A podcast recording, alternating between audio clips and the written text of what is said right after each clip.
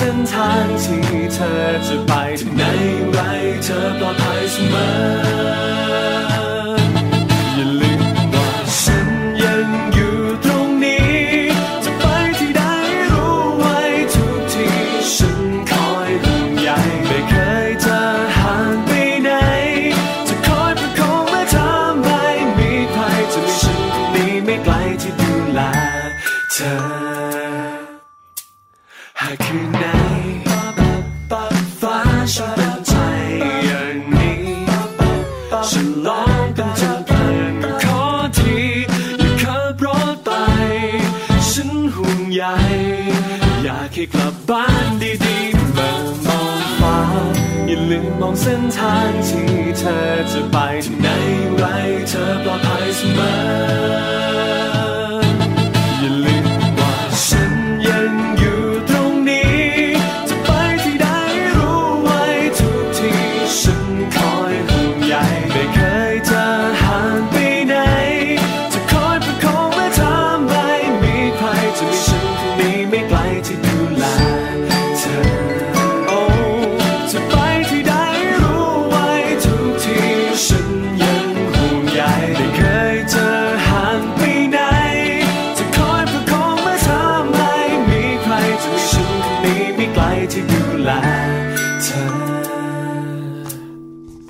สวัสดีค่ะ ต้อนรับคุณผู้ฟังเข้าสู่รายการภูมิคุ้มกันรายการเพื่อผู้บริโภคนะคะ กับดิฉันชนาทิพไพรพงศ์ที่วิทยุไทย PBS ค่ะ www.thaipbsonline.net และทางสถานีวิทยุที่เชื่อมโยงสัญญาณนะคะ ไม่ว่าจะเป็นสถานีวิทยุชุมชนคนองยาไซสุพรรณบุรี FM 107.5เมกะเฮิรตซ์สถานีวิทยุชุมชนปฐมสาคร จังหวัดสมุทรสาครค่ะ FM 106.25เมกะเฮิรตซ์สถานีวิทยุชุมชน คนเมืองลี้จังหวัดลำพูน FM 103.75เมกะเฮิรตซ์สถานนีวิทยุชุมชนวัดโพธิ์บัลลังก์จังหวัดราชบุรี FM 103.75เมกะเฮิรตซ์สถานีวิทยุชุมชนเทศบาลทุ่งหัวช้างจังหวัดลำพูน FM 106.25เมกะเฮิรตซ์และสถานีวิทยุชุมชนคนเขาวงจังหวัดกาฬสินธุ์ค่ะ FM 89.5เมกะเฮิรตซ์นะคะตั้งแต่วันที่ 1 กรกฎาคมนี้เป็นต้นไปค่ะ คุณผู้ฟังสามารถติดตามรับฟังรายการของวิทยุไทย PBS ได้ ทาง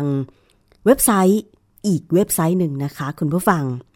www.thaipbsradio.com อะ นี่เป็นช่องทางอีกหนึ่งช่องทางที่ให้คุณได้เข้าถึงได้ง่ายขึ้น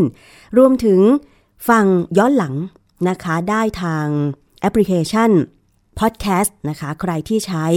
โทรศัพท์มือถือในระบบปฏิบัติการ iOS ค่ะ ก็จะมีแอปพลิเคชันนี้ติดไปกับมือถือของคุณเลยนะคะ ชื่อว่าแอปแอปพลิเคชัน Podcast สามารถที่จะเลือกรับฟังรายการย้อนหลังต่างๆ ของ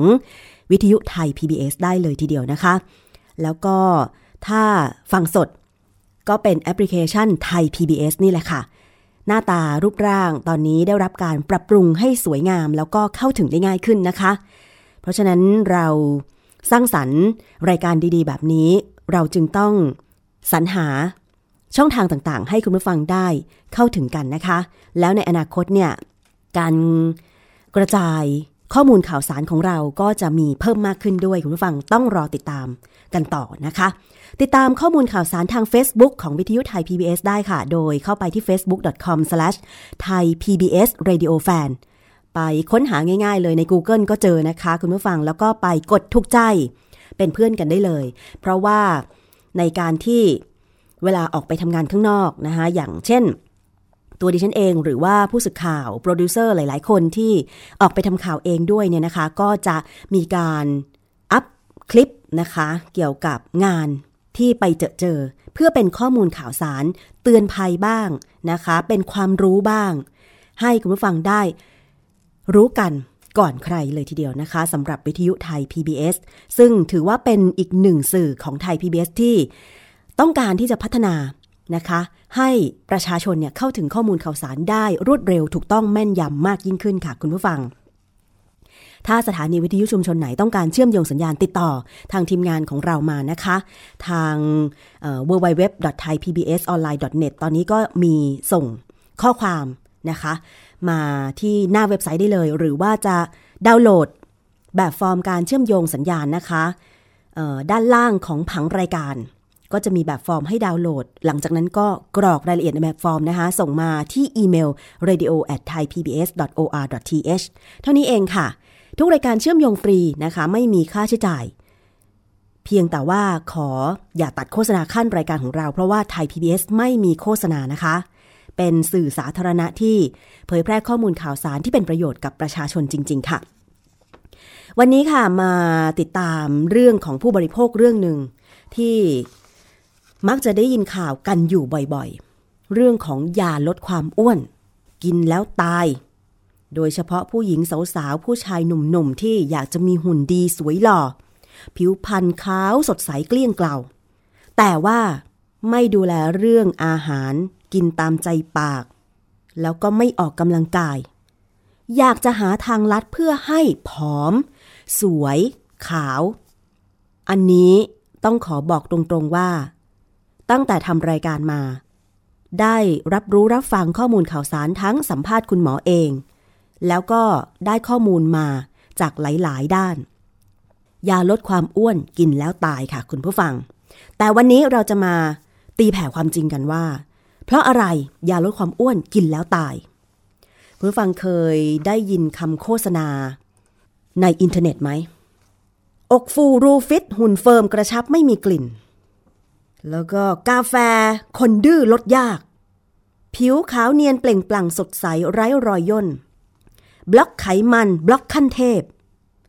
เป็นข้อความที่สร้างขึ้นมาเพื่อให้โดนใจสำหรับคนที่อ้วน อยากสวย แต่ว่าขี้เกียจออกกำลังกาย ขี้เกียจดูแลเรื่องอาหาร แต่ผลที่ตามมาสำหรับคนที่ซื้อยาลดความอ้วนเหล่านี้คุณผู้ฟัง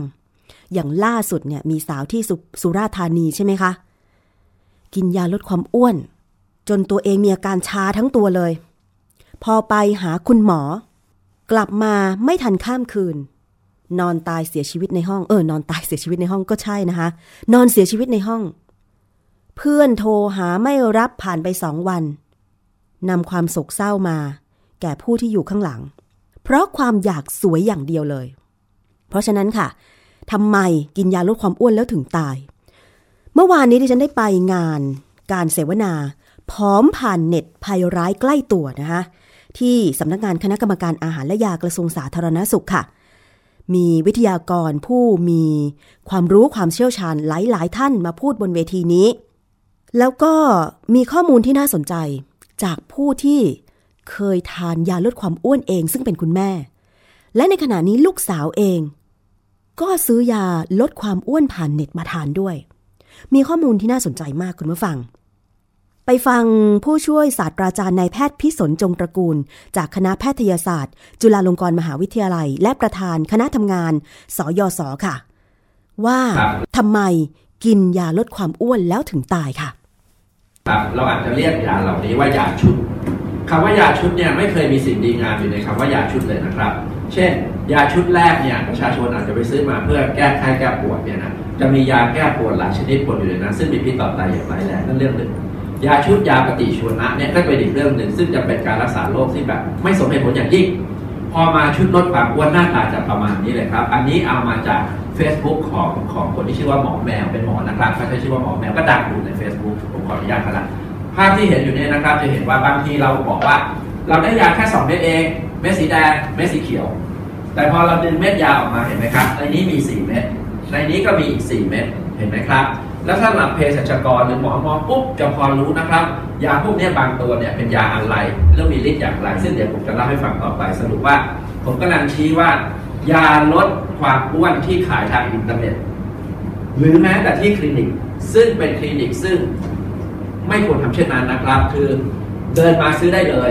เอายาไปเลย หมออาจจะอยู่หรือไม่อยู่ก็แล้วแต่เจ้าหน้าที่ขายได้เลยนะครับ แล้วก็ไม่ได้ติดตามตรวจอะไรทั้งสิ้นเลยแม้แต่โรงพยาบาลชื่อดังอะไรที่ขายกันอยู่ ถ้าหากเดินไปซื้อได้ยามาไม่มีการตรวจร่างกายวัดชีพจรความดันตรวจเลือดเนี่ยอย่างนี้ไม่เรียกว่ารักษาโรคนะครับ ทั้งหมดเลยทุกจุดเลยจะเป็นลักษณะแบบนี้เรื่องที่หนึ่งนะครับ ยาชุดแรกเนี่ยจะทำให้เรามีหัวใจวายได้สบายเลยนะครับ หัวใจวายในที่นี้เนื่องจากยาที่ไปกดเรื่องความอยากอาหารในสมองเนี่ย ส่วนหนึ่งจะไปออกฤทธิ์กระตุ้นการเต้นของหัวใจ การกระตุ้นเนี่ยยาเนี่ยมันจะออกฤทธิ์ทั้งวันเลยนะครับ แปลว่าปกติเวลาเรานอนนะครับที่ประจรเราจะช้าลงที่ประจรปกติเรา70ถึงร้อยเนี่ยถ้าเรานอนเนี่ยเราอาจจะเหลือแค่ 72 80 แต่คนที่กินยาเหล่านี้ขนาดนอนอยู่หัวใจยังเต้นร้อยครั้งร้อยกว่าครั้งแล้วเต้นอย่างนั้นนึกภาพดูนะครับ ขณะเรานอนยังเต้นเป็นร้อย ทุกวันทุกนาที นานไปเรื่อยๆ เท่าระยะเวลาที่กินนะครับ เรากิน 7 วันเรากิน 2 เดือน ไม่งั้นหัวใจเราจะอยู่ได้อย่างไรครับ มันก็ต้องหัวใจวาย ในที่สุดหัวใจมันก็จะไม่ไหวแล้วนะครับ เราก็จะคอนแลกลงไป ความดันตกนะครับ น้ำท่วมปอดเข้าไอซียูเป็นต้น ค่ะ นั่นคือเสียงของนายแพทย์พิสนจงตระกูลนะคะ จะเห็นได้ว่าทำไมล่ะ ถึงหัวใจวายตาย ก็เพราะว่ายาลดความอ้วนมันมีส่วนทำให้หัวใจนั้นเต้นเร็วอยู่ตลอดเวลาแม้กระทั่งเราหลับ แล้วถ้าเป็นแบบนี้นะคะ แสดงว่าหัวใจไม่ได้พักเลยอะ่ะมันทำงานหนักเกินไป ก็เลยหัวใจวายตายนะคะ แล้วนอกจากนั้นค่ะคุณผู้ฟัง ก็ยังมีสารอื่นๆ ที่มักจะใส่ไว้ในยาลดความอ้วน อย่างที่คุณหมอพี่สนบอกนะคะว่า ถ้าใครเคยกินยาชุดลดความอ้วนเนี่ยลองสังเกตดี บางคนอาจจะได้กินครั้งละหนึ่งแคปซูลหรือสองแคปซูล แต่ลองผ่าเอาแคปซูลนั้นออกมาไหม ว่ามันมียาอะไรบ้าง เราเราท่านๆที่ไม่ได้เรียนหมอไม่ได้เรียนเภสัชกรเนี่ยไม่มีทางทราบเลยว่ายาเม็ดนั้นคือสารอะไรไซบูทรามีนนะคะที่มีส่วนทำให้หัวใจวายเนี่ยนะคะไม่ใช่แอมเฟตามีนสิก็จะมีสารตัวอื่นๆอีกนะคะ อย่างเช่น เฟนฟูรามีน เป็นยาลดความอ้วน ที่ออกฤทธิ์มีผลกับลิ้นหัวใจ แล้วตัวนี้เนี่ยโดนถอดออกจากทะเบียนยาไปเมื่อ 15-16 ปีก่อนแล้วด้วย เวลาปลอมปนหรือผสม เขาก็ทำกันแบบเอาเม็ดยามาเลยนะคะ จากนั้นก็ใส่เข้าไปรวมกับยาชุด เช่น ยาระบาย ยาขับปัสสาวะ ยานอนหลับ ใส่เสร็จ คนกินก็เมื่อมียาขับปัสสาวะก็ฉี่บ่อย น้ำออกจากร่างกายเยอะ ก็เหมือนน้ำหนักลดเนาะ แล้วก็ไม่อยากอาหาร ผลก็คือน้ำหนักลด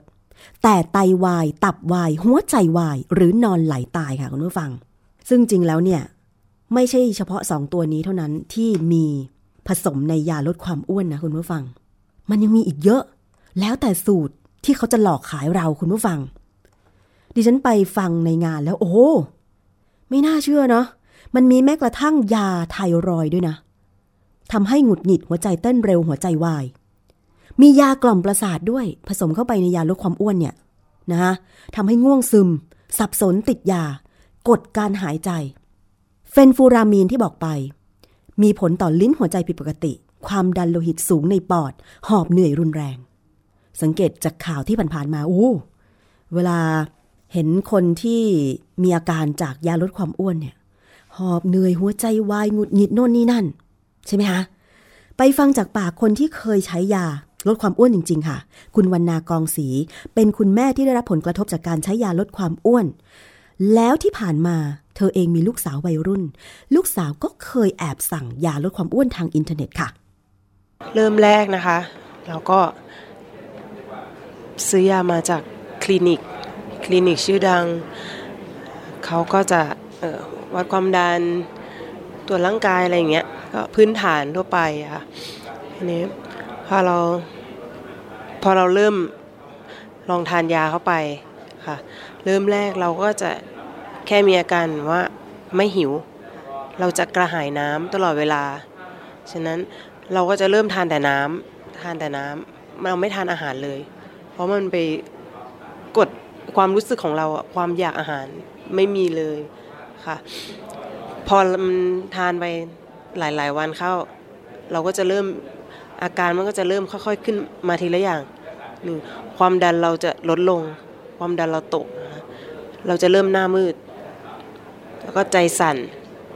หงุดหงิดค่ะตาเราจะเริ่มพร่ามัว เรามองอะไรเราก็จะไม่ไม่ค่อยเห็นทานมากี่ปีตอนตอนนั้นทานนานเนี่ยจากตแต่ตอนนั้นทานถึงตอนเนี้ยห้าปีแล้วค่ะ ใช้ได้ระยะเวลาในการทาน เราเราทานไม่นานค่ะ เราทานแค่ว่าช่วงระยะเวลาที่คุณหมอให้มาเนี่ย อย่างเซตหนึ่งเนี้ยค่ะ ก็จะมาอาทิตย์สองอาทิตย์มันจะมีเป็นเป็นระดับคุณหมอให้ระดับหนึ่งระดับสองก็เป็นคลินิกอะค่ะ เราไม่รู้ว่าค่ะเราจะเรียกเขาคุณหมอได้หรือเปล่าไม่ใช่ไม่ใช่แอบขายหรือคลินิกเถื่อนอะไรอย่างนี้ใช่ไหมคะไม่ค่ะเป็นคลินิกเลยนะคะ อันเนี้ยที่เราซื้อมาค่ะ สำหรับส่วนตัวคุณแม่นะคะ คือเป็นของคลินิก แต่เป็นของลูกลูกสาวเนี่ยคือออนไลน์ค่ะสั่งอินเทอร์เน็ตค่ะแล้วแล้วที่คุณแม่มีอาการอย่างนั้นแล้วมันอาการมันมันแย่มากนะคะ เพราะว่าเราแขนขาเราอ่อนแรง เราไม่สามารถช่วยเหลือตัวเองได้ เรารู้มองเห็นคือแต่เรามันความรู้สึกเรามันชาไปหมดทั้งแขนและขา ถ้าถ้าไม่มีใครมาช่วยเราเราก็คือเราหมดหมดสติอะค่ะแล้วตอนนั้นเนี่ยพอรู้สึกตัวเองแย่ทำยังไงต่อพอดีมีญาติมาค่ะญาติมาเห็นตอนนั้นอะเราก็แจ้งรถโรงพยาบาลหนึ่งหกหกเก้ามารับไปโรงพยาบาลค่ะ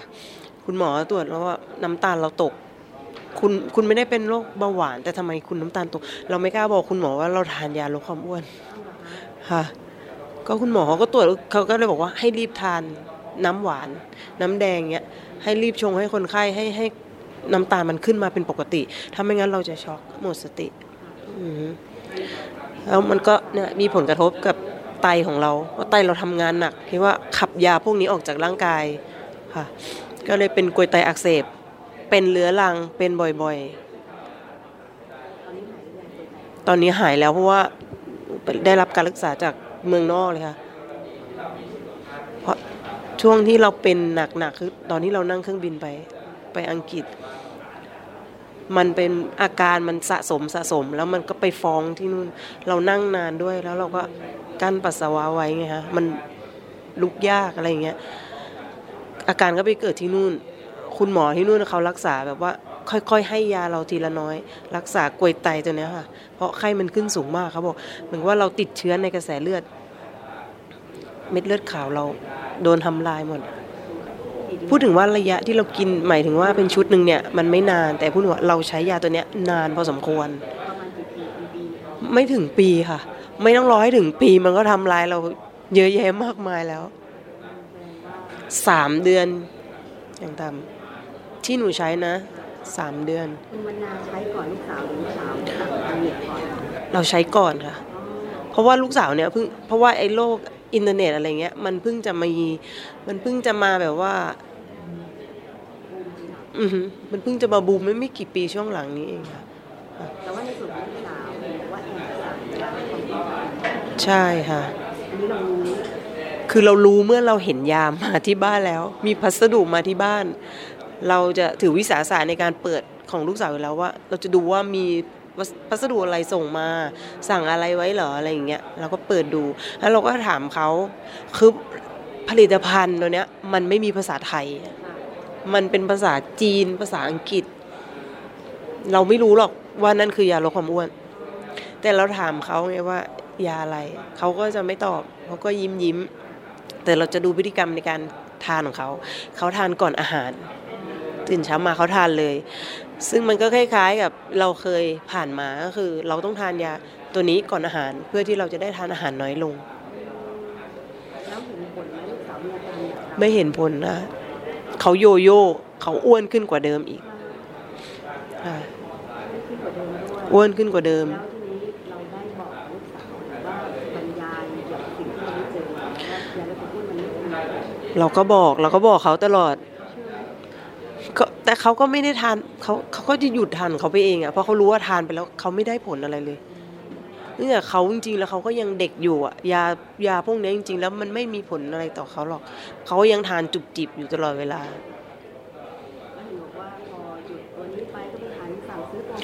ใช่เพราะเขาก็ยังจะอยากอยากจะผอม แต่ว่าไม่ยอมออกกำลังกายฮะอยากจะใช้ยาตัวนี้มาเป็นตัวช่วย ก็ยังแอบสั่ง เขาอ้วนเขาอ้วนหกสิบหกสิบกิโล60กิโลกับส่วนสูงเท่าไหร่คะส่วนสูงก็ร้อยหกสิบสี่แล้วอย่างนี้ถือว่าไม่อ้วนจริงๆอะเขาถือก็ลักษณะนั้นนะคะอืมมันส่วนสูงไงคะอืมก็อาจจะโครงร่างใหญ่กว่าใช่ค่ะเขาโครงร่างใหญ่แต่ว่าด้วยน้ำหนักกับส่วนสูงที่เคยมาบอกนี่คือสำหรับดิฉันนะก็ไม่อ้วนแค่อวบค่ะแต่เขาถือว่าอ้วนแล้วใช่เขาว่าในบรรดาเพื่อนๆเขาเนี่ย เขาจะตัวเล็กๆกัน แต่แล้วอันนั้นเราก็ไม่รู้ว่าเพื่อนๆเขาก็สสั่งยาลดความอ้วนมาตามอินเทอร์เน็ตเนี่ยเหมือนกันอืมตอนนี้ลูกสาวยังทานอยู่ไหมไม่ได้ทานแล้วค่ะทานแล้วเลิกแล้วใช่ เพราะว่าเขาทานแล้วเขาก็ไม่มีผลกระทบอะไรเขามีแต่อ้วนขึ้นกว่าเดิมค่ะทุกวันนี้ก็ชวนกันออกกำลังกาย ค่ะก็ขอฝากถึงประชาชนทุกคนนะคะว่ายาลดความอ้วนจริง ๆ แล้วอะมันไม่ได้ช่วยทำให้เรา ผอม หรือว่าที่อยากมันเป็นยาบางตัว เท่านั้นที่ทำให้เราแบบไม่รู้สึกอยากอาหาร แล้วมันก็จะมีผลกระทบกับร่างกายของเราทุกๆส่วน คือคุณทานยาลดความอ้วนแล้ว คุณสามารถที่จะตายได้อะหันมาออกกำลังกายกันดีกว่าค่ะ นั่นคือคำยืนยันจากปากของผู้ที่เคยใช้ยาลดความอ้วนจริง ๆ คุณวันนานะคะ แล้วก็ ลูกสาวของเธอก็ยังเคยแอบสั่งยาลดความอ้วนทางอินเทอร์เน็ต มากินด้วย แต่ตอนนี้เลิกแล้วเพราะว่าไม่ได้ผลกลับอ้วนขึ้นกว่าเดิมด้วย เพราะฉะนั้นนี่คือข้อเท็จจริงคือความจริงเลยนะคะคุณผู้ฟังอยากจะขอให้ช่วยกระจายข้อมูลข่าวสารเรื่องยาลดความอ้วนว่า มันมีผลต่อ หัวใจมีผลต่อร่างกาย มีผลต่อไตอย่างที่คุณวรรณาบอก ไตของเธอเกือบพัง เพราะว่า มันมีสารแปลกปลอมเข้าไปไตต้องทำงานหนักในการขับสารพิษเหล่านั้นออก เพราะฉะนั้นเกือบพังเกือบจะต้องเอาไตออกไปเลยอะ่ะ ดีที่เธอยังมีกำลังในการที่จะรักษา แต่ว่าต้องไปรักษาถึงเมืองนอก แน่นอนว่าค่าใช้จ่ายก็ไม่ได้ถูกๆแน่นะคะ เพราะฉะนั้นเนี่ยก่อนที่จะเจ็บป่วยหรือตายจากยาลดความอ้วนต้องไม่ซื้อมากิน แต่ในปัจจุบันนี้แม้เราจะพูดกับเด็กๆวัยรุ่นที่เข้าถึงอินเทอร์เน็ตได้ง่ายก็ ค่อนข้างยาก เพราะว่าอะไร มันยังมีโฆษณายาลดความอ้วนเหล่านี้เนี่ยนะคะ ขายทางออนไลน์ไม่ว่าจะเป็นเว็บไซต์ทาง Facebook ทาง Instagram โดยเฉพาะใช้พรีเซนเตอร์หรือผู้ขายที่เป็นรีวิวคุณภาพสินค้าเนี่ยนะคะ ที่เป็นดาราบ้าง ผู้มีชื่อเสียงในวงสังคมบ้าง ซึ่งจริงแล้วเนี่ยเราต้องตามให้ทันค่ะว่า คนที่เข้ามารีวิวสินค้ายาลดความอ้วน หรือผลิตภัณฑ์สุขภาพเหล่านั้นเนี่ยเขาได้ใช้จริงไหม นะคะบางคนไม่ได้ใช้จริงเพียงแต่รับเงินค่าโฆษณามารีวิวสินค้าเท่านั้น คุณผู้ฟังก็คงจะเคยทราบความจริงนะคะดิฉันก็เคยนำเสนอแล้วว่า แม้แต่ Instagram ค่ะ เดี๋ยวนี้สินค้าต่างๆ ก็ไปจ้าง ดารา ที่มีผู้ติดตามทาง Instagram หรือ follower เนี่ยจำนวนหลักหมื่น หลักแสน หลักล้าน มาถือสินค้า ถ่ายรูปแค่รูปเดียว แล้วก็รับเงินค่าโฆษณาตามเรทของยอด ประชาชนที่ติดตามดาราท่านนั้นๆไปนะคะ เพราะฉะนั้นเนี่ยต้องรู้เท่าทันสื่อด้วย โดยเฉพาะเรื่องของการโฆษณาขายยาลดความอ้วนทางอินเทอร์เน็ต มีข้อมูลจากกสทชนะคะว่า เราไป search หาค้นหาคำว่ายาลดความอ้วนใน Google เนี่ยจะปรากฏเว็บขายลดความอ้วนเนี่ยนะคะ 5แสนเว็บด้วยกัน มันไม่ใช่น้อยๆ เพราะฉะนั้นเนี่ย เมื่อคนเข้าถึงสื่อเหล่านี้ได้ง่าย ก็ย่อมที่จะหลงเชื่อได้ง่าย เพราะสื่อเหล่านี้มักจะมีการโฆษณา มีรีวิวสินค้า ว่าเห็นผลจริงโน่นนี่นั่น เลยทำให้คนที่อยากผอมอยากสวยแบบทางลัด แต่ขี้เกียจออกกำลังกาย ขี้เกียจควบคุมอาหารเนี่ยนะคะ ไปหลงเชื่อไปซื้อ ซึ่งแต่ละกล่องแต่ละสูตรเนี่ยระดับหลายร้อยบาท หลายพันบาทก็มี แต่ว่าบทบาทของกสทช ในการที่จะควบคุมดูแลโฆษณา สินค้าที่ผิดกฎหมายเหล่านี้เนี่ยเป็นอย่างไรบ้างค่ะ ลองไปฟังผู้ช่วยศาสตราจารย์ดรเภสัชกรหญิงสุนทรี ทอชัยสัมฤทธิโชคค่ะ ในเรื่องของการโฆษณาผ่านทีวีเนี่ยออในส่วนของกสทช จะมีบทบาทสำคัญ ในการที่จะช่วยให้การกำกับในเรื่องของอาหารและยาเนี่ยเป็นไปอย่างปลอดภัยมากขึ้น ซึ่งก็จะพบว่าในส่วนของกสทช มีอย่างน้อย 2 หน่วยงานนะคะที่ช่วยดูแลอยู่หน่วยงานแรกเนี่ยเรียกว่าสำนักใบอนุญาต ซึ่งจะดูว่าผู้ที่จะเข้ามาเนี่ยเออเป็นไปตามเกณฑ์ที่กำหนดไหมแต่เกณฑ์อันหนึ่ง หรือเงื่อนไขอันหนึ่งที่เราจะดู ผู้ที่จะมาขออนุญาตเนี่ยก็คือว่ามีการโฆษณาผิดกฎหมายออยหรือเปล่า มีการโฆษณาอาหารและยาที่ไม่ถูกกฎหมายหรือเปล่า เพราะฉะนั้นเนี่ยไอ้ประวัติเหล่านี้จะกลายเป็นข้อมูลสำคัญ ที่จะไปพิจารณาอายุใบอนุญาต ถ้าพบประวัติว่าเคยกระทำความผิดในเรื่องของกฎหมายอาหารและยาออยส่งข้อมูลให้กสทช กสทช ก็จะใช้ข้อมูลนี้เป็นบรรทัดฐานในการพิจารณาลด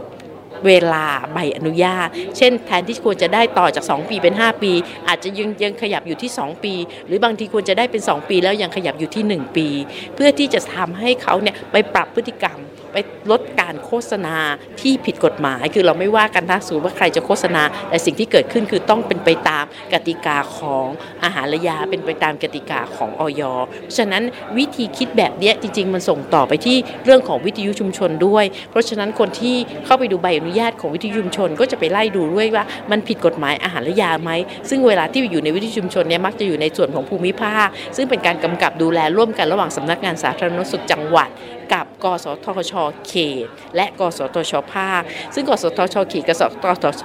กสทชภาคก็จะทำงานอย่างเข้มแข็งร่วมกับสสชแล้วส่งข้อมูลกลับมาที่กสทชส่วนกลาง ทีนี้ถ้าเออในส่วนของวิธีที่เราจะติดตามเนี่ยกสทชในส่วนของสำนักคุ้มครองผู้บริโภค จะเป็นคนที่มอนิเตอร์ เป็นคนที่ติดตามเลยว่ามันมีปัญหาที่ผิดกฎหมายอาหารและยามาแล้วส่งเข้ามาที่สำนักใบอนุญาต และถ้าสมมติว่าหลังจากที่ออยหรือสำนักใบอนุญาตตัดสินแล้วสำนักคุ้มครองยังดูแลนะคะ ดูว่าจริง ๆ ว่ามันมีปัญหาต่อต่อเนื่องไหมอาจจะทำให้นำไปสู่ต้องถูกลงโทษด้วยคดีทางด้วยด้วยด้วยคดีทางปกครอง ด้วยมาตรการทางปกครอง ซึ่งก็จะทำให้อายุใบอนุญาตไม่ใช่แค่ลดอย่างเดียว อาจจะถูกเพิกถอนใบอนุญาตหรือยุติการที่จะต้องออกอากาศด้วย เพราะฉะนั้นมาตรการในส่วนของการโฆษณาอาหารและยาผ่านวิทยุและทีวีจึงเข้มข้นนะคะ ซึ่งอันเนี้ย ก็จะเป็นข้ออ่อนนิดนึงในส่วนที่แตกต่างกับทางอินเทอร์เน็ต ซึ่งทางอินเทอร์เน็ตเนี่ยรับว่าทางอย. เนี่ยไม่มีตัวช่วยในลักษณะเดียวกันนะคะแม้ว่าจะมี ICT แต่อย่างที่เรียนไว้ว่า ICT เจอในเรื่องของปัญหาความมั่นคงนะคะซึ่ง ICT ก็เองก็ก็ต้องใช้เวลาที่จะจัดการกับปัญหานั้น แต่เราคงจะยอมตรงนั้นแค่นั้นไม่ได้ เพราะอะไรเพราะจริง ๆ แล้วขณะนี้อย่างที่เรียนไปเมื่อสักครู่นี้ว่า Gen Y นะคะกำลังแพร่กระจายอยู่ทั่วทุกหย่อมย่าของของของบ้านเรากำลังเป็นเยาวชนกำลังเป็นคนที่เราต้องดูแล แต่สิ่งที่เกิดขึ้นก็คือความเสี่ยงของเขามีมากขึ้น เพราะการโฆษณาทางอินเทอร์เน็ตนะสูงมากและผิดผิดกฎหมายมาก และออยก็จัดการไม่ทัน เพราะฉะนั้นตรงส่วนนี้ต้องการความร่วมมือของสื่อมวลชนอย่างมากเลยค่ะ ค่ะนั่นคือเสียงของผู้ช่วยศาสตราจารย์ดรเภสัชกรหญิงสุนทรีทอชัยสำริดโชคนะคะ ท่านเป็นอนุกรรมการพิจารณาอนุญาตด้านกิจการโทรทัศน์ กสทช แล้วก็ประธานกลุ่มศึกษาปัญหายาด้วย นะคะการโฆษณาทางอินเทอร์เน็ตนั้น ผู้ที่ควบคุมดูแล โดยตรงก็คือ ICT นะคะกระทรวงเทคโนโลยีสารสนเทศและการสื่อสาร ซึ่งตรงนี้อย่างที่เภสัชกรหญิงสุนทรีท่านบอกไปว่า ก็คงจะต้องขอความร่วมมือทำงานในเชิงรุกต่อไป ถึงแม้ว่าภารกิจ เยอะก็ตามนะคะ เพราะเราต้องดูแลเด็กและเยาวชนไม่ให้หลงเชื่อโฆษณายาลดความอ้วน ที่จะส่งผลกระทบถึงสุขภาพร่างกาย สติปัญญาสมองอะไรต่างๆ ซึ่งเป็นอนาคตของชาติตรงนี้เนี่ยนะคะ คุณผู้ฟัง เพราะฉะนั้นค่ะเขาก็เลยมีการทำรณรงค์อีกอย่างหนึ่งก็คือ ศูนย์รับ แจ้งข้อมูลผลิตภัณฑ์สุขภาพออยน้อยนะคะเป็นศูนย์กลางในการรับแจ้งข้อมูลเกี่ยวกับผลิตภัณฑ์สุขภาพได้แก่ อาหารยาเครื่องสำอางเครื่องมือแพทย์ วัตถุอันตรายที่ใช้ในบ้านเรือน แล้วก็วัตถุเสพติดค่ะ รวมทั้งโฆษณาที่มีลักษณะต้องสงสัยว่าโอ้อวดเกินจริง สามารถช่วยในการตรวจสอบเฝ้าระวังผลิตภัณฑ์สุขภาพ หรือส่งต่อปัญหาไปยังผู้เกี่ยวข้องเพื่อดำเนินการแก้ไขต่อไป รวมถึงประชาสัมพันธ์ข้อมูลความรู้เกี่ยวกับผลิตภัณฑ์สุขภาพที่ถูกต้องให้แก่สมาชิกนะคะ และประชาชนทั่วไปด้วยทำให้เด็กๆที่เข้ามาร่วมโครงการนี้เนี่ยได้ข้อมูลข่าวสารที่ถูกต้องเกี่ยวกับยายาลดความอ้วน ผลิตภัณฑ์สุขภาพเครื่องสำอางต่างๆ ที่ถูกต้องจากผู้เชี่ยวชาญโดยตรงนะคะ จะได้เป็นภูมิคุ้มกันค่ะคุณผู้ฟัง เพราะฉะนั้นเขาจึงมีการเปิดโลกความรู้ข้อมูลออยน้อยนะคะ คุณผู้ฟังสามารถคลิกไปที่ www.oyornoi.com สะกดอย่างนี้นะคะ www.oryor noi.com ค่ะ แล้วก็เฟซบุ๊กก็คืออยน้อยทวิตเตอร์ก็อยน้อยเหมือนกันนะคะ อันนี้ก็เป็นอีกหนึ่งกิจกรรมค่ะ ที่เอ่อเราต้องร่วมกันที่จะช่วยกันดูแลเป็นหูเป็นตา พบเห็นผลิตภัณฑ์ ยาลดความอ้วน แน่นอนว่ามันไม่ถูกต้องตามกฎหมายนะคะแถมยังโฆษณาเกินจริงก็ผิดหลายกระทงด้วย แจ้งไปที่ออยน้อย หรือสายด่วนของออยนะคะ หมายเลข 1556 ค่ะ ซึ่งเมื่อวานนี้พอดิฉันได้ไปที่กระทรวงสาธารณสุขก็เห็นนะคะหน่วยหนึ่งของเขาเลยที่เป็นศูนย์รับ เรื่องร้องเรียนเกี่ยวกับผลิตภัณฑ์สุขภาพยาลดความอ้วนอะไรต่างๆ ด้วย 1556 นะคะ มีเจ้าหน้าที่ประจำกันตลอดตลอดเลยทีเดียวค่ะ คุณผู้ฟัง เดี๋ยวครั้งหน้าก็จะนำรายละเอียดเรื่องอื่นเกี่ยวกับความจริงยาลดความอ้วนนะคะพร้อมผ่านเน็ตภัยร้ายใกล้ตัวมานำเสนอคุณผู้ฟังกันอีกนะคะ แต่ว่าตอนนี้เราพักฟังเพลงกันครู่หนึ่งเดี๋ยวช่วงหน้ามาฟังนานาสาระค่ะ เวลาที่เธอขับรถแล้วไม่มีที่จอดรถ ก็เพียงแค่เธอวนรถเดียวก็จะสักคัน คนที่ไม่มีความรัก ก็ไม่ต้องไปวันไหวก็แค่ต้องวนต่อไป เดียวก็จะสักคนคนโสดก็เหมือนกับรถที่มันมีอยู่มากมายเลยคล้ายกับรถที่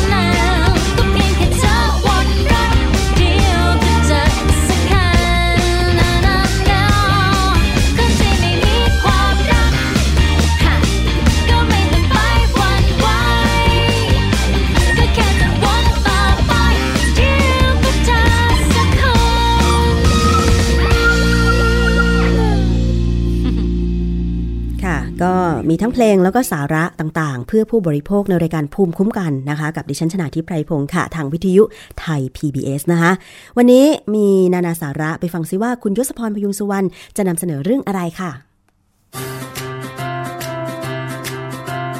นานาสาระ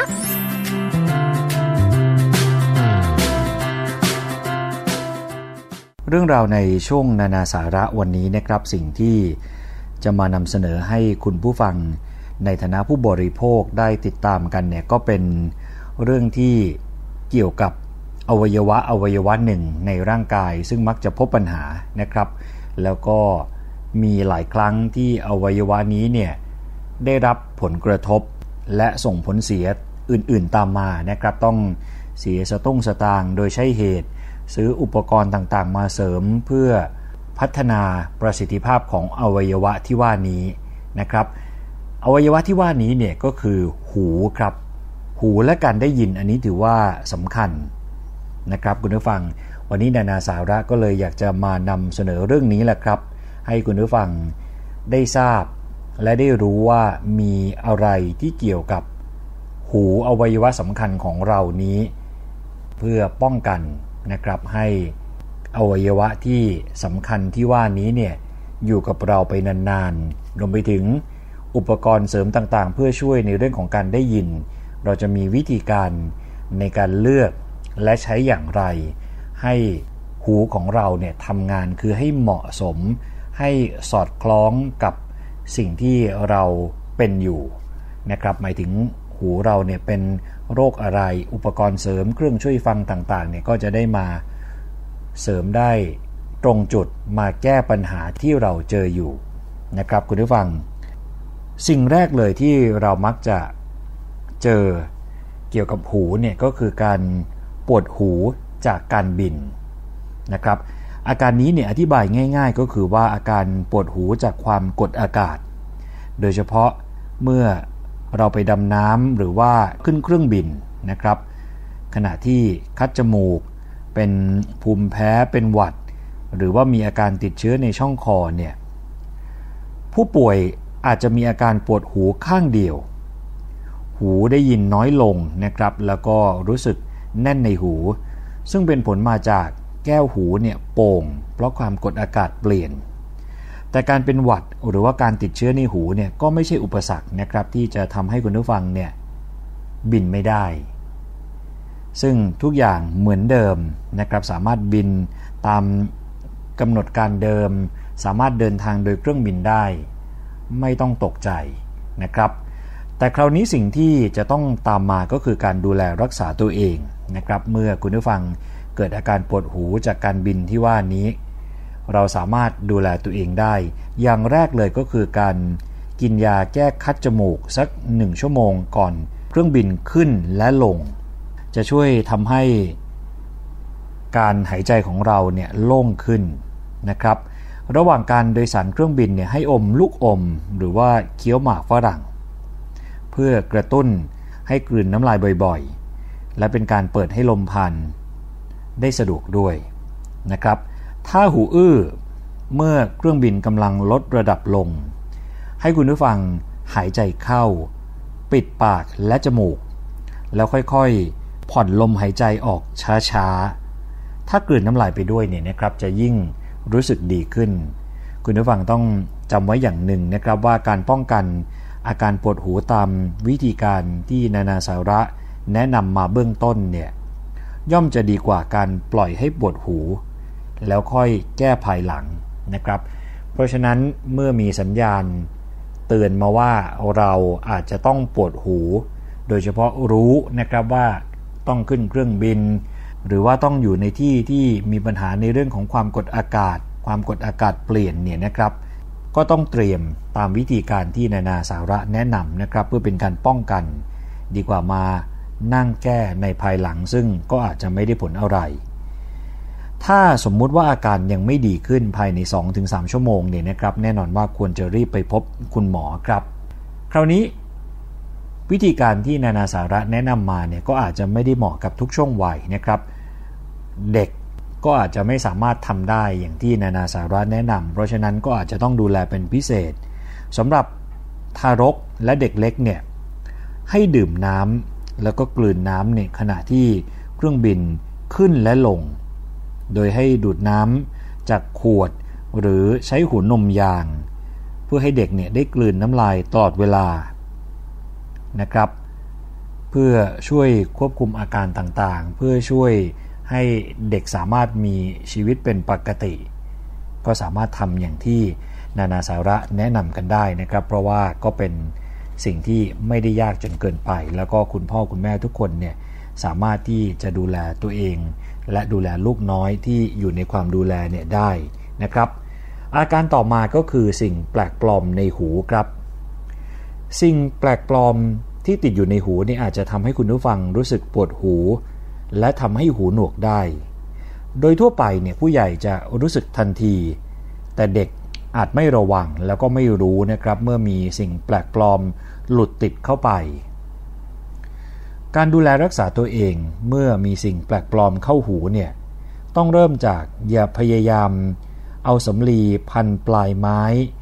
หรือว่าก้านไม้ขีดไฟ หรือ เครื่องมืออื่นๆเนี่ยเขี่ยเอาสิ่งแปลกปลอมออกเองนะครับ เพราะว่าสิ่งแปลกปลอมเนี่ยอาจจะหลุดลึกเข้าไปมากขึ้น จนเป็นอันตรายกับอวัยวะที่บอบบางภายในหูชั้นกลางได้ ถ้าสิ่งแปลกปลอมสังเกตเห็นได้ด้วยตาเปล่า และไม่ได้เป็นของแข็งเนี่ยให้ใช้ปากคีบค่อยๆ หนีบเอาสิ่งแปลกปลอมนั้น ออกมาอย่างเบามือนะครับ อีกสิ่งหนึ่งที่หลายคนมักไม่ค่อยนึกถึงก็คือการใช้แรงโน้มถ่วงให้เป็นประโยชน์ ถ้าแมลงเข้าหูเนี่ยนะครับให้เอียงศีรษะข้างนั้นขึ้น ดึงใบหูขึ้นไปข้างหลัง เพื่อให้รูหูเหยียดตรง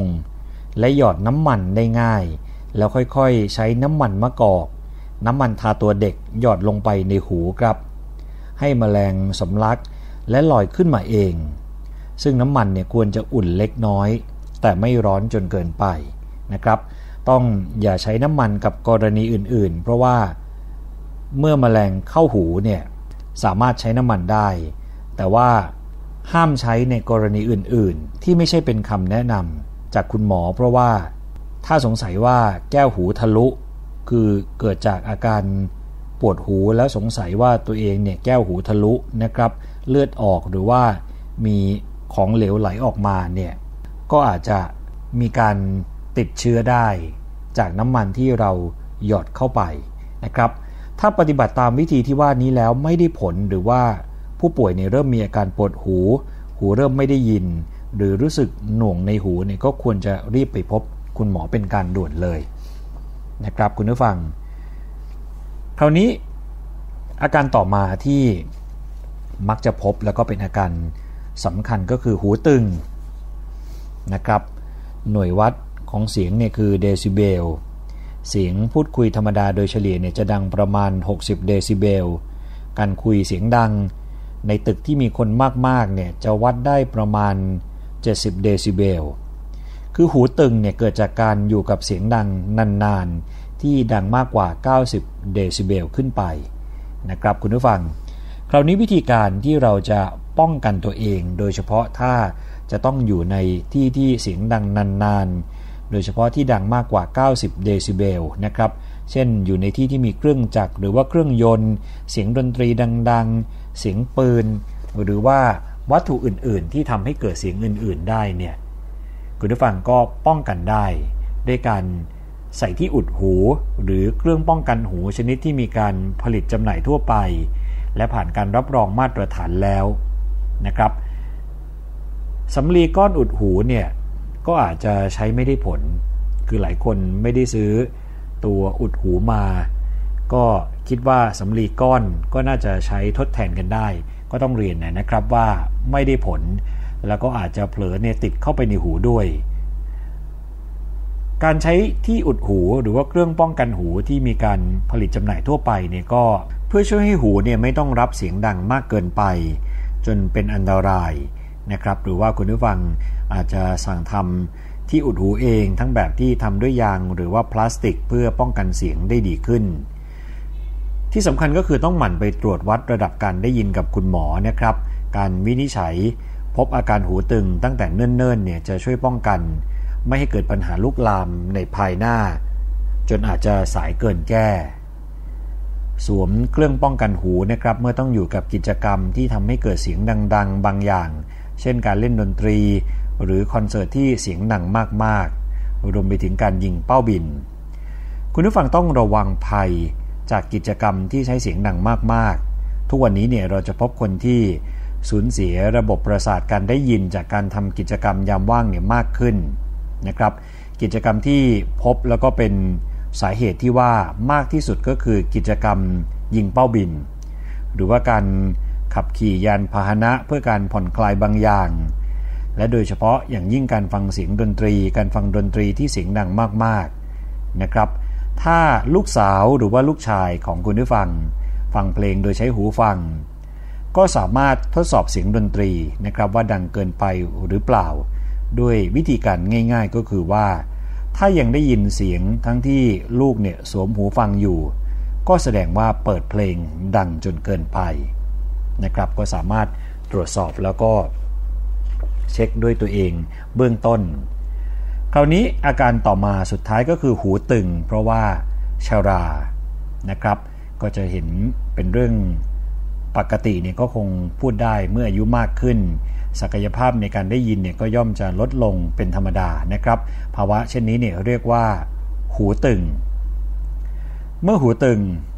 อุปกรณ์ต่อมาที่จะช่วยในเรื่องของการได้ยิน ก็คือเครื่องช่วยฟังนะครับ มีการจำหน่ายเครื่องช่วยฟังเนี่ยจำนวนไม่น้อย แล้วก็ไม่ได้รับประโยชน์จากเครื่องช่วยฟังเท่าที่ควร อันนี้คือมีการสำรวจกันในสหรัฐอเมริกานะครับ ซึ่งก็เป็นปัญหาที่ผู้บริโภคหลายคนเนี่ยร้องเรียน หลายเรื่องด้วยกันที่ร้องเรียนเข้ามาตั้งแต่ขนาดที่ไม่พอดี ตลอดไปจนถึงเครื่องช่วยฟังไม่มีคุณภาพนะครับ ส่งท้ายในวันนี้นานาสาระก็เลยอยากจะมาแนะนำเคล็ดลับในการเลือกซื้อเครื่องช่วยฟัง ก่อนที่คุณผู้ฟังจะไปซื้อเครื่องช่วยฟังเนี่ยนะครับควรจะไปพบคุณหมอ เพื่อตรวจหูแล้วก็การได้ยินซะก่อน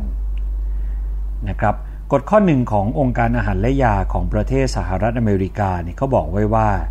ผู้ป่วยเนี่ยควรจะให้คุณหมอตรวจหูอย่างน้อย 6 เดือน ก่อนที่จะซื้อเครื่องช่วยฟังนะครับ เพราะว่าการตรวจจะช่วยบอกได้ว่าหูของเราเนี่ยผิดปกติอย่างไร และสภาพความผิดปกตินั้น บอกว่าเราจำเป็นจะต้องใช้เครื่องช่วยฟังเนี่ยหรือไม่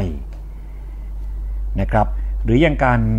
เลือกซื้อเครื่องช่วยฟังจากผู้ขายที่เชื่อถือได้เนี่ยก็เป็นสิ่งที่สำคัญ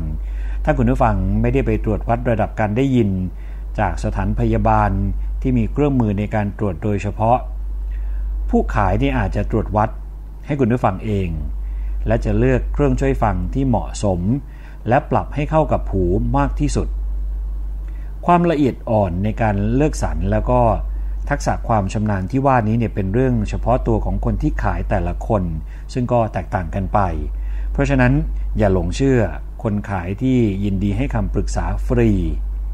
นะครับ และคนขายที่อยากจะขายเครื่องช่วยฟัง เพียงยี่ห้อเดียว อันนี้ก็สามารถใช้เป็นเกณฑ์ได้เช่นเดียวกัน ที่สำคัญคือต้องอย่าเชื่อคำโฆษณาที่เกินจริงนะครับ หลายปีที่ผ่านมาเนี่ยมีคนขายและก็ผู้ผลิตบางรายนี่อ้างว่า เครื่องช่วยฟังของพวกเขาเนี่ยสามารถช่วยให้รับฟังเฉพาะเสียงพูด และตัดเสียงรบกวนอื่น ๆ รอบข้างออกไปได้ แต่ความเป็นจริงเนี่ยก็อาจจะ ไม่ได้ขนาดนั้นนะครับ หรือว่าเทคโนโลยีพัฒนาไปอย่างไรเนี่ยเราสามารถติดตามได้อยู่นี้ search หาในอินเทอร์เน็ตในคุณผู้ฟังก็สามารถทราบได้แล้วนะครับ นี่คือเรื่องราวที่วันนี้นานาสาระมานำเสนอให้คุณผู้ฟังได้ติดตามรับฟังนะครับ ต้องขอขอบคุณข้อมูลดีๆ จากคู่มือปฐมพยาบาล โดย Mayo Clinic ครับ กลับมาพบกันใหม่อีกครั้งหนึ่งในช่วงนานาสาระ วันจันทร์ที่กำลังจะมาถึงนี้ วันนี้ผมยศพรพยุงสุวรรณพร้อมกับทีมงานในช่วงนานาสาระทุกคนต้องขอตัวลาไปก่อน สวัสดีครับ นานาสาระ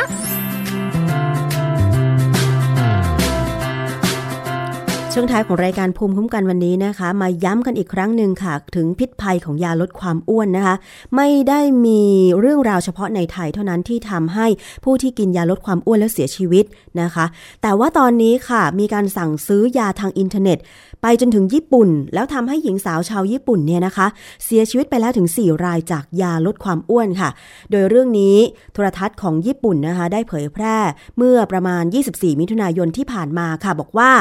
เป็นข่าวค่ะ ยาลดความอ้วนสุดอันตรายจากเมืองไทย เรื่องของเรื่องก็คือว่ามีผู้หญิงญี่ปุ่น ได้สั่งซื้อยาชนิดนี้ทางอินเทอร์เน็ตมากิน จนทำให้เสียชีวิตไป 4 คน และอีกหลายคนถูกนำตัวส่งโรงพยาบาลแบบฉุกเฉินเฉียดตายเลยทีเดียวนะคะ ซึ่งตามข่าวระบุว่าแพทย์ผู้เชี่ยวชาญได้นำตัวยาไปวิเคราะห์แล้วก็พบว่า มีตัวยา 3 ตัวที่ถูกจัดอยู่ในกลุ่มยาอันตราย และตัวยาที่ไม่ทราบส่วนผสมที่แน่ชัดอีก 4 ตัว ทั้งหมดมีผลข้างเคียงต่อร่างกาย แล้วก็ยังไม่ได้รับการยอมรับจากวงการแพทย์ ญี่ปุ่นผสมอยู่ในยาลดความอ้วนดังกล่าว ซึ่งมีภาพด้วยนะคะคุณผู้ฟังลองเข้าไปเซิร์ชหาค้นดูกัน ผลข้างเคียงก็คือว่ามีอาการมือสั่นใจสั่นหัวใจเต้นเร็วท้องเสียสับสนมึนงงนะคะความอยากอาหารลดลงประจำเดือนมาไม่ปกติ บางคนมีอาการเวียนหัวอาเจียนไม่หยุดจนเสียชีวิตในที่สุดค่ะ นอกจากนั้นแพทย์ยังบอกอีกด้วยนะคะว่า ยาชนิดนี้จะส่งผลเสียต่อร่างกายในระยะยาวอย่างแน่นอน เพราะว่ามันจะทำให้ต่อมหมวกไตและฮอร์โมนต่างๆทำงานผิดเพี้ยนไปจากเดิมนะคะแล้วสื่อญี่ปุ่นก็บอกว่าคุณหมอในญี่ปุ่นขอเตือนคุณผู้หญิงทั้งหลาย ให้ระมัดระวังให้จงหนักด้วย อย่าสั่งซื้อยาลดความอ้วนไปทานนะคะ คุณผู้ฟัง ซึ่งผู้หญิงที่ใช้ยาคนหนึ่งที่ถูกนำตัวส่งโรงพยาบาล เธอบอกว่า เข้าออกโรงพยาบาลนานนับปี เพื่อฟื้นฟูร่างกายให้กลับมาเป็นปกติ เธอให้สัมภาษณ์ว่าสั่งซื้อยาชนิดนี้จากตัวแทนจำหน่ายของโรงพยาบาลที่มีชื่อแห่งหนึ่งในไทย ในกรุงเทพมหานครผ่านอินเทอร์เน็ต เพราะว่าได้รับคำแนะนำจากเพื่อนชาวไทยคนหนึ่งตอนแรกๆก็มีท่าทีเหมือนจะได้ผลดี แต่หลังจากนั้นมันคือฝันร้ายล้วนๆเลยนะคะแล้วก็รายการทีวีดังกล่าวของญี่ปุ่นพยายามติดต่อมาที่ตัวแทนจำหน่ายในเมืองไทยด้วย โดยมีคุณผู้หญิงคนหนึ่งรับสายโทรศัพท์ แล้วก็พูดจาบ่ายเบี่ยงไม่ยอมให้รายละเอียดใด ๆ ทั้งสิ้นค่ะ นอกจากนั้นยังปัดความรับผิดชอบทุกๆ อย่างทั้งรัฐบาลและวงการแพทย์ญี่ปุ่นต่างก็ออกมาเตือนประชาชนระมัดระวัง เรื่องการซื้อยาจากต่างประเทศมารับประทานนะคะ แล้วตอนนี้ทางออยของไทยก็กำลังสืบสวนหาต้นตอของยาดังกล่าวอยู่นะคะ เพื่อดำเนินการทางกฎหมายต่อไป